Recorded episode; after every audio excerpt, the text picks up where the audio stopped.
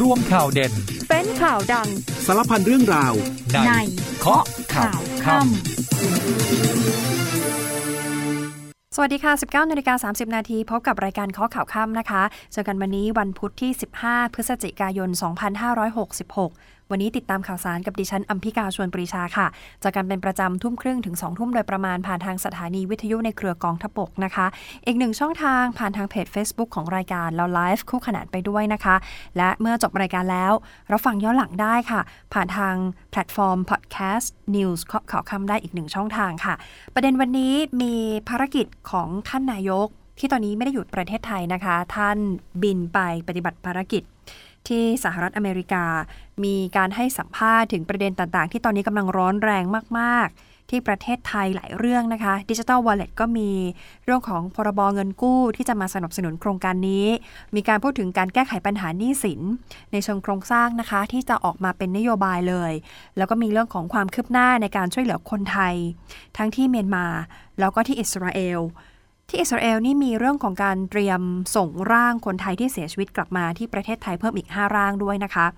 ส่วนคดีที่ตอนนี้สังคมติดตาม คือคดีของคุณใบเตยกับ forex 3D วันนี้ศาลอาญาให้ประกันตัวแล้วนะคะ แต่ว่าให้ใส่กำไร EM เอาไว้ก่อน แล้วยังมีข่าวดีของน้องลิซ่า น้องลิซ่าคนเก่งตอนนี้โด่งดังไปทั่วโลกด้วยนะคะ เดี๋ยวเราจะพักกันครู่เดียวช่วงหน้ากลับมาติดตามทั้งหมดนี้เลยค่ะ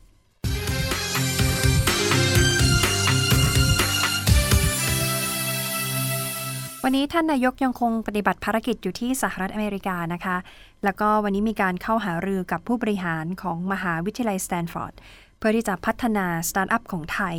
แล้วก็ชวนด้วยนะคะ บอกว่านักศึกษาไทยที่ตอนนี้เรียนอยู่ที่อเมริกาเรียนจบแล้ว ขอให้กลับมาทำงานที่ประเทศไทย คุณจะได้ไปเป็นอนาคตของชาติต่อไปออท่านนายกให้สัมภาษณ์นะคะ หลังจากที่เดินทางไปที่มหาวิทยาลัยสแตนฟอร์ดมีการพูดคุยกับ ระดับศาสตราจารย์เลยค่ะ ของมหาวิทยาลัย หลายประเด็นนะคะที่พูดคุยกัน มีเรื่องของการพัฒนาสตาร์ทอัพที่ตอนนี้บอกว่าบ้านเราก็ยังไม่มียูนิคอร์นหรือบริษัทสตาร์ทอัพที่มีมูลค่าทางการตลาดเนี่ยสูงเกิน 36,000 ล้านบาท แต่ถือว่านี่เป็นโอกาสที่จะให้นักลงทุนจากต่างชาติ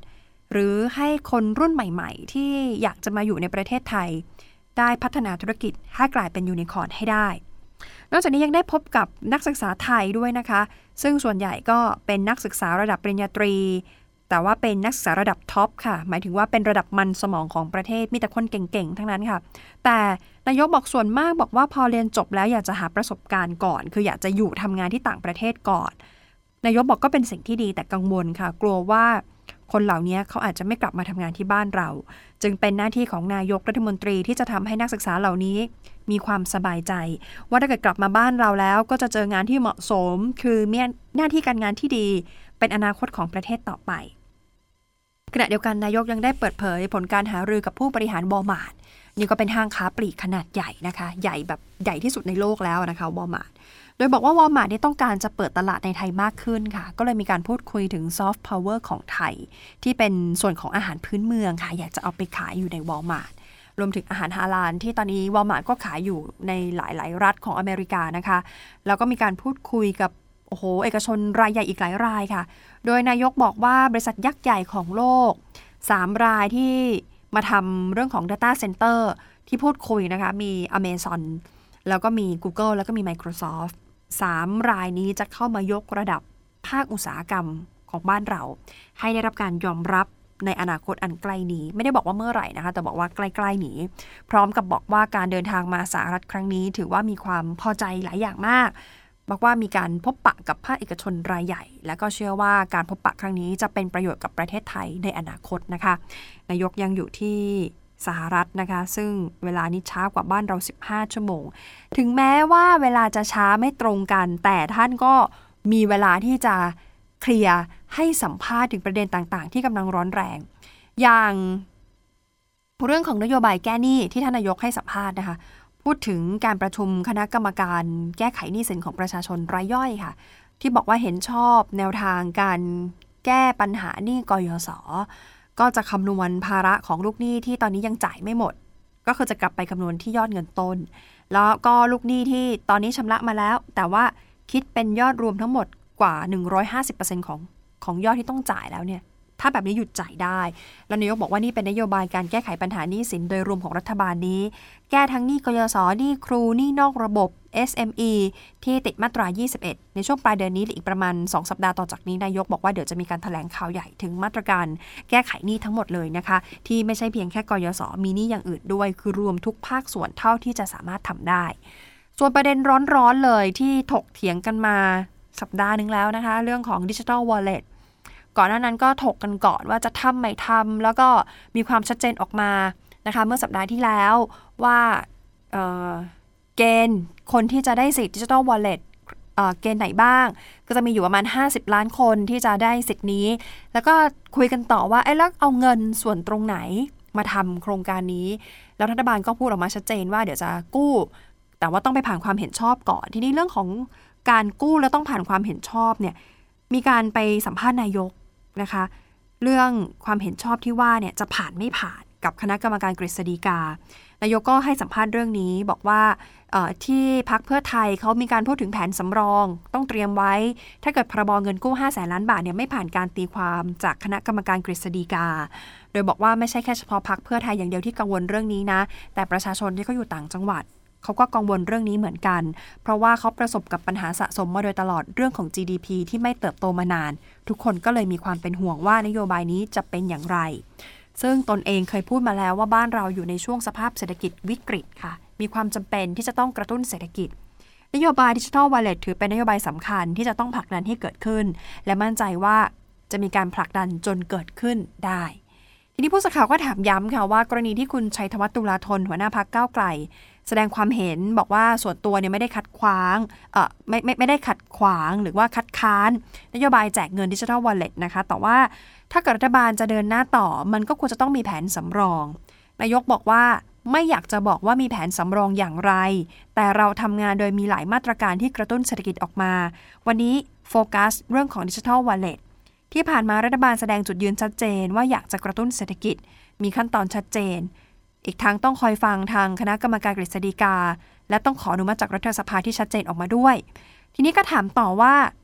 พักก้าวไกลหวังว่าความเห็นที่พักได้สะท้อนออกมา มีหลายเรื่องค่ะที่เห็นต่าง แต่อยากให้รัฐบาลมองอย่างไม่มีอคติ นายกก็ย้ำนะคะ บอกว่าไม่เคยมีอคติอยู่แล้วค่ะ ยืนยันว่าน้อมรับทุกคำแนะนำหากเกิดอะไรขึ้นเราแก้ไขปรับปรุงได้ และเชื่อมั่นว่านโยบายดิจิทัลวอลเล็ตนั้นมีความชัดเจน ในการรับฟังความเห็นจากทุกฝ่าย ก็ต้องขอขอบคุณความเห็นดีๆจากพรรคก้าวไกลด้วยนี่นายกให้สัมภาษณ์ไว้นะคะ ทีนี้มีอีกเรื่องหนึ่งค่ะ คือเรื่องของการช่วยเหลือคนไทย ในเมียนมา ที่ต้องบอกว่าตอนนี้เรามีข่าวดีนะคะเพราะว่าทางกองทัพบกออกมาเปิดเผยถึงแผนการช่วยเหลือ เป็นการช่วยเหลือผ่านนกลไกความร่วมมือทางทหารนะคะ ซึ่งกองทัพบกมีการรายงานความคืบหน้า เรื่องของการช่วยเหลือคนไทยถูกล่อลวงไปให้ไปทำงานที่เมืองล้าวก่ายที่รัฐฉานที่เมียนมานะคะ แต่ว่าแนวทางการให้ความช่วยเหลือนั้นอยู่ในความรับผิดชอบของกองกำลังว้า กองทัพบบกเขาก็ใช้กลไกความร่วมมือทางการทหาร ผ่านคณะกรรมการชายแดนส่วนท้องถิ่นไทยเมียนมาหรือว่า TBC ให้ TBC ช่วยประสาน ขอให้กองกำลังกลุ่มว้าเคลื่อนย้ายคนไทยมีอยู่ 41 คนค่ะเคลื่อนย้ายจากเมืองหนานเติง มาส่งมอบให้กับทหารเมียนมาในพื้นที่จังหวัดเชียงตุง รัฐฉาน จากนั้นก็จะเคลื่อนอีกรอบหนึ่งจากเชียงตุง มาส่งมอบให้กับกองทัพภาคที่ 3 ในพื้นที่อำเภอแม่สายจังหวัดเชียงราย ปฏิบัติการกองกำลังกลุ่มว้าเริ่มเคลื่อนย้ายคนไทยจากวันที่ 14 ก็คาดการว่าน่าจะใช้เวลาเดินทางจนมาถึงส่งมอบให้กับกองทัพบ้านเราที่อำเภอแม่สาย 3-5 วัน บวกลบแล้วน่าจะเร็วสุดคือ 16 16 คือพรุ่งนี้ ช้าสุดมรืนคือ 17 นะคะ คนไทยทั้ง 41 คนเมื่อเดินทางถึงท่าขี้เหล็ก ทางผู้บังคับการเฉพาะกิจทัพเจ้าตาก ประธานคณะกรรมการชายแดนส่วนท้องถิ่น TBC ฝ่ายไทยเขาก็จะนำไปนำรถ จากมทบ 37 เข้าไปรับคนไทย ใช้ช่องทางจุดผ่านแดนถาวรที่แม่สาย แล้วก็จะดำเนินการคัดกรองโรคก่อนนะคะฝ่ายเมียนมายืนยันว่าคนไทยทั้ง 41 คน ถูกส่งเร็วสุดคือพรุ่งนี้นะคะ ช้าสุดมะรืน ส่วนคนไทยอีก 246 คน ที่อยู่ที่เมืองล้าวก่าย ปัจจุบันกระทรวงการต่างประเทศอยู่ระหว่างการประสานกับทางการเมียนมาแล้วจีนเพื่อขอรับตัวคนไทยกลุ่มนี้กลับบ้านนะคะ แต่ว่าเรื่องนี้มีขั้นตอนแล้วก็ต้องใช้ระยะเวลา ซึ่งทางกองทัพบกโดยทีมประสานงานที่ร่วมรับผิดชอบ เดี๋ยวเขาจะประสานงานแล้วก็ติดตามอย่างต่อเนื่อง รวมถึงประเมินสถานการณ์ในพื้นที่เพื่อวางแผนนะคะในการเคลื่อนย้ายกลับมาบ้านเรา ก็ 246 คนต้องเอากลับให้หมดค่ะ ต้องกลับโดยสวัสดิภาพด้วยนะคะ ส่วนอีกเรื่องหนึ่งเรื่องของการช่วยเหลือคนไทยในอิสราเอลมีความคืบหน้านะคะ รายงานมาจากกระทรวงการต่างประเทศ ที่บอกว่าพรุ่งนี้ เตรียมที่จะส่งร่างคนไทย ที่เสียชีวิตที่อิสราเอลนะคะกลับมาบ้านเราเพิ่มอีก 5 ร่าง โดยกระทรวงการต่างประเทศแจ้งสรุปสถานการณ์ผลกระทบต่อคนไทย จากสถานการณ์อิสราเอลกับกาซานะคะ โดยระบุว่าปัจจุบันมีผู้เสียชีวิต 39 ราย บาดเจ็บ 24 ราย ในจำนวนนี้รักษาตัวอยู่ในโรงพยาบาล 4 ราย ถูกจับกลุ่มตัวเลขเท่าเดิมนะคะ 25 ราย การส่งร่างผู้เสียชีวิตเป็นชุดที่ 5 แล้วจำนวน 5 ร่าง กลับจากอิสราเอล เดี๋ยวจะออกเดินทางจากท่าอากาศยาน เบนกูเรียนกรุงเทลอาวิฟด้วยสายการบินของ Israel Airlines นะคะ แล้วก็จะถึงที่ท่าอากาศยานสุวรรณภูมิ วันพรุ่งนี้ช่วงเวลาประมาณเที่ยงเที่ยงเที่ยง 15 นาทีนะคะ เดี๋ยวเราจะพักฟังภารกิจทหารกันครู่เดียวช่วงหน้ากลับมาติดตามความคืบหน้า เรื่องของคดีทางการเมืองที่อยู่ในความสนใจของพี่น้องประชาชนมีหลายคดีเลยค่ะ กองทัพบกยังคงสนับสนุนทุกภารกิจเพื่อความเป็นอยู่ที่ดีของประชาชนในทุกพื้นที่ทั่วประเทศ เริ่มกันที่กองพันฐานราบที่ 3 กรมฐานราบที่ 3 ส่งกำลังพลจิตอาสาลงพื้นที่ช่วยเกี่ยวข้าวให้กับเกษตรกร เป็นการช่วยลดค่าใช้จ่ายในส่วนค่าจ้างแรงงาน และเป็นการสร้างความสัมพันธ์อันดีระหว่างประชาชนกับหน่วยทหาร ทั้งเป็นการสืบสารประเพณีไทยให้คงอยู่สืบไปณพื้นที่บ้านพึ่งตำบลบ้านพึ่งอำเภอเมืองจังหวัดนครพนม กองพันฐานราบที่ 2 กรมฐานราบที่ 8 จัดกำลังพลจิตอาสาช่วยทำการตากข้าวเปลือกที่เก็บเกี่ยวแล้วเสร็จ เพื่อลดความชื้นก่อนนำไปจำหน่าย เพื่อให้ได้ราคาสูงกว่าข้าวเปลือกที่ไม่ได้ตากไล่ความชื้น สร้างรายได้เพิ่มให้กับเกษตรกร ณตำบลโนนสะอาดอำเภอชุมแพจังหวัดขอนแก่น ซึ่งกองทบกพร้อมสนับสนุนกำลังพลและพื้นที่หน่วยทหาร เพื่อช่วยเหลือประชาชน หน่วยเฉพาะกิจสันติสุขจัดกิจกรรมโครงการหมวกแดงสารฝัน เข้ามอบพัดลมและหลอดไฟให้กับโรงเรียนศาสตร์อิสลาม และทำการเปลี่ยนพัดลมที่พังและหลอดไฟที่เสียภายในห้องเรียน ให้กลับมาใช้งานได้ตามเดิม พร้อมเชิญชวนแสดงสัญลักษณ์ VR ไทย ณ โรงเรียนสารอิสลาม บ้านกะลูบีตำบลเตระบอนอำเภอสายบุรี จังหวัดปัตตานีซึ่งเป็นหนึ่งในกิจกรรมที่เสริมสร้างความสัมพันธ์ระหว่างประชาชนและกำลังพลในพื้นที่ 3 จังหวัดชายแดนใต้ และกองพลที่ 1 รักษาพระองค์จัดกำลังพลจิตอาสาของหน่วยดำเนินการอำนวยความสะดวกด้านการจราจร และช่วยจัดระเบียบเรื่องยานพาหนะและความปลอดภัย ให้กับครูนักเรียนผู้ปกครอง ที่เดินทางมาส่งบุตรหลานมาเข้าเรียน ณโรงเรียนบ้านหนองแขมจังหวัดลบบุรี ซึ่งเป็นหนึ่งกิจกรรมที่หน่วยทำมาอย่างต่อเนื่องเพื่อร่วมดูแลความปลอดภัยให้กับเยาวชน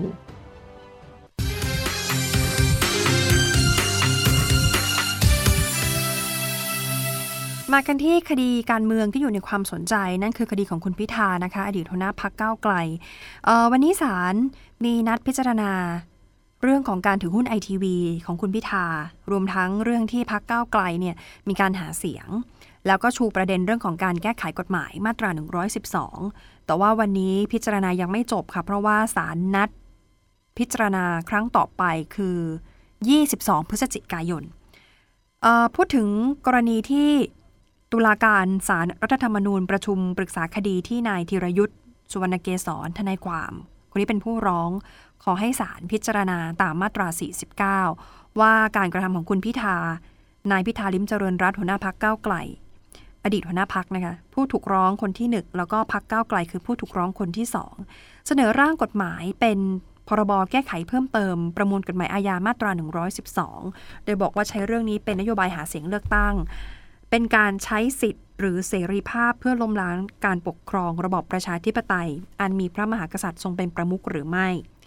ศาลนัดพิจารณาครั้งต่อไป 22 พฤศจิกายนพุธหน้า ส่วนอีกคดีหนึ่ง คดีนี้ผู้ร้องคือคณะกรรมการการเลือกตั้ง ขอให้พิจารณาวินิจฉัยกรณีที่คุณพิธาเป็นผู้ถือหุ้น ในบริษัทไอทีวีถือหุ้นสื่อไหม ศาลเนี่ยมีคำสั่งรับคำร้องนี้ไว้พิจารณานะคะ แล้วก็สั่งให้ผู้ถูกร้องก็คือคุณพิธาหยุดปฏิบัติหน้าที่สสตั้งแต่ 19 กันยายนศาลมีการนัดพิจารณาต่อวันพุธที่ 22 พฤศจิกายนเช่นเดียวกันแปลว่าทั้งสองคดี โดนเลื่อนไปพิจารณาอีกครั้งคือ 22 พฤศจิกายนแปลว่ายังไม่จบนะคะ ส่วนอีกคดีหนึ่งนี่ก็ใหญ่เหมือนกัน หลังๆ เริ่มจะเงียบไปคือคดีของ forex 3D เอ่อวันนี้ฝั่งของศาลอาญา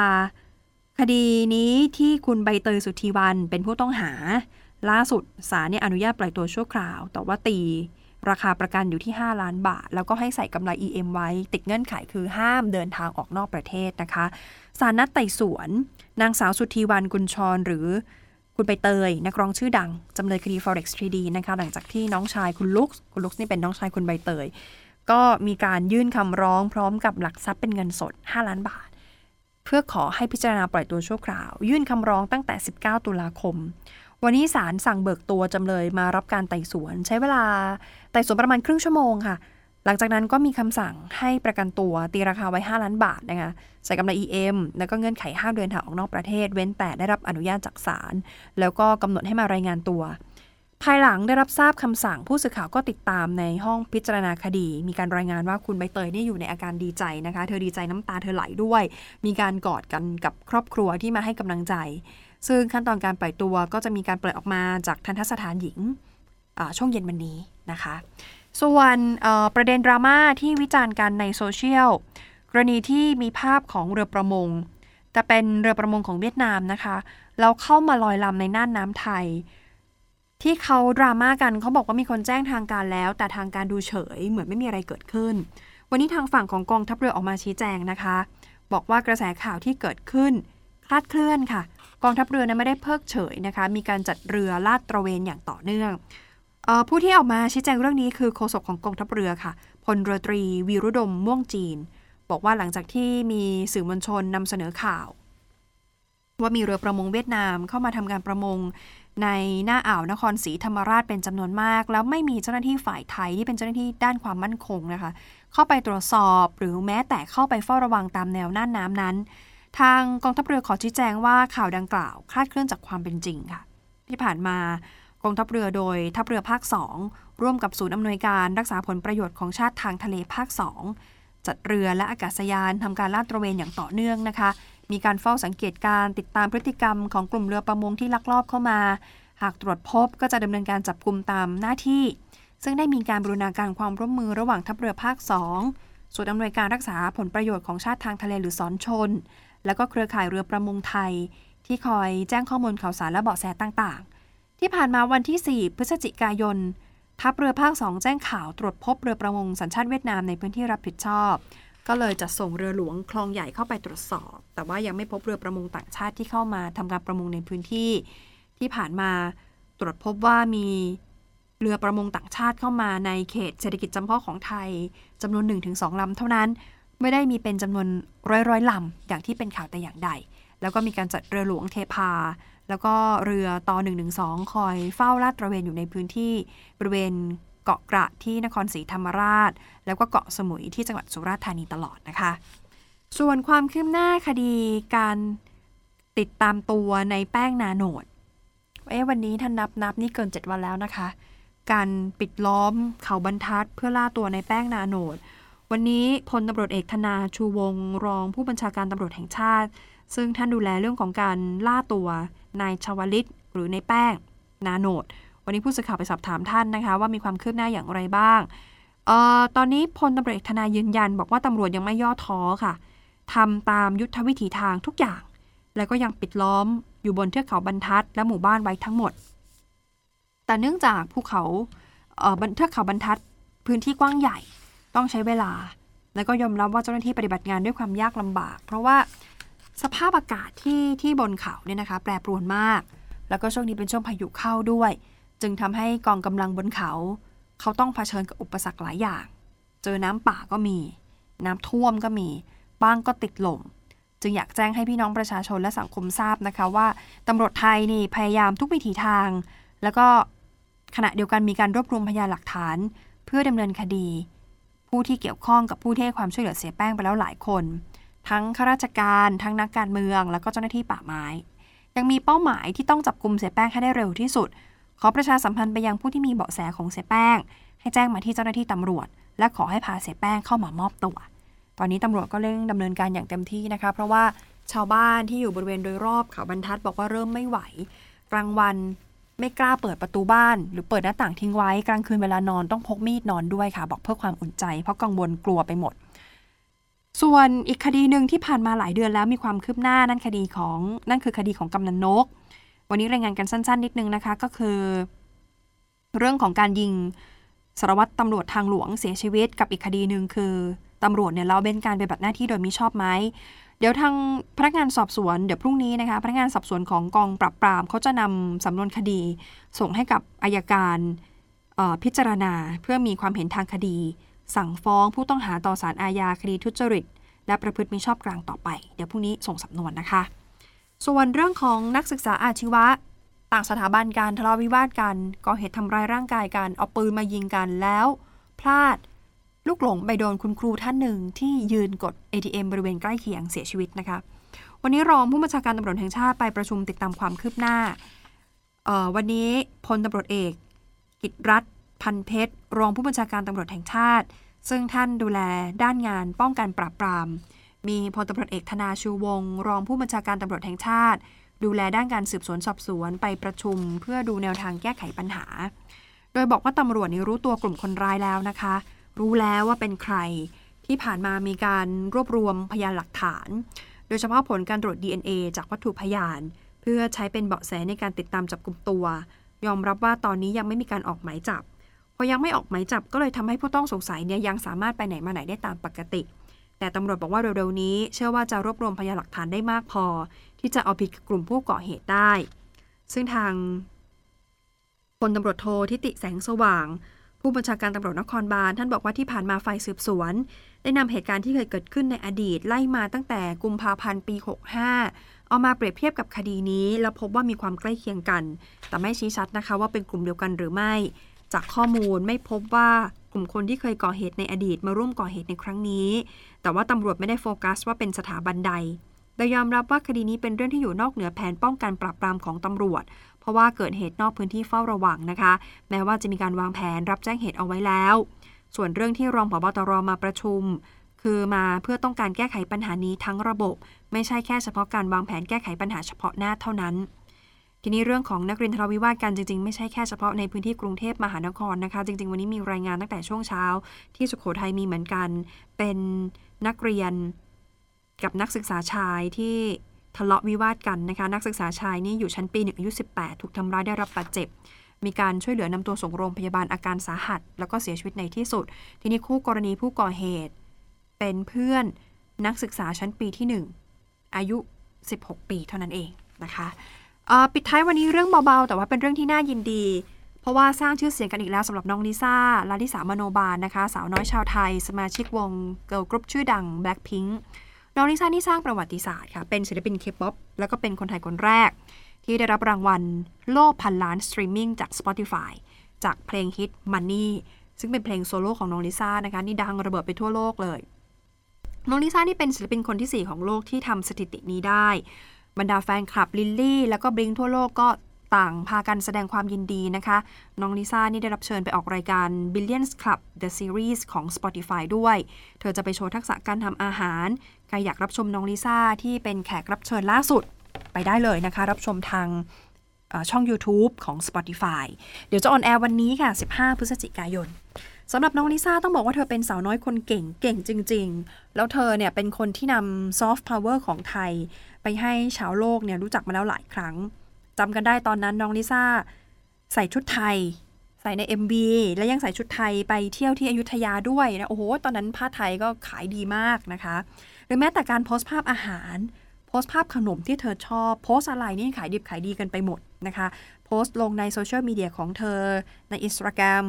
ก็มีผู้ติดตามมากกว่า 98 ล้านคน ทำให้ผู้ติดตามทั้งชาวไทย แล้วก็ทั่วโลกก็ได้รู้จักประเทศไทย รู้จักซอฟต์พาวเวอร์ของไทย รู้จักอาหารไทย รู้จักสถานที่ท่องเที่ยวของไทยได้รับรู้ได้ตามรอยกัน จนเป็นเรื่องโด่งดังมาให้พูดถึงมาแล้วหลายครั้ง ก็ต้องขอชื่นชมกับความสำเร็จอีกขั้นหนึ่งของน้องลิซ่าด้วยนะคะลากันไปวันนี้ปิดท้ายกันที่ปตทและบางจากประกาศปรับราคาขายปลีกน้ำมันเบนซินและแก๊สโซฮอลทุกชนิดขึ้น 40 สตางค์ต่อลิตร มีผลพรุ่งนี้ตีห้านะคะ เพราะฉะนั้นวันนี้ใครที่กำลังจะขับรถกลับบ้าน แวะเติมน้ำมันก่อนเลยพรุ่งนี้น้ำมันขึ้นนะคะเบนซินกับโซฮอล40 สตางค์ต่อลิตรค่ะ แล้วกลับมาติดตามรายการข้อขอคำได้ใหม่ทุกวันนะคะทุ่มครึ่งถึง2ทุ่มโดยประมาณ วันนี้ลาไปก่อนนะคะ สวัสดีค่ะ กองทัพบกขอเชิญชวนชายไทยที่มีคุณสมบัติครบตามเกณฑ์เข้าเป็นทหารกองประจำการประจำปี 2567 พร้อมรับสิทธิพิเศษ อาทิเงินเดือน โอกาสในการต่อยอดสอบเป็นนักเรียนในสิบทหารบก สิทธิในการรักษาพยาบาล และอีกมากมาย สมัครได้แล้ววันนี้ผ่านออนไลน์ที่เว็บไซต์ rcm.rta.mi.th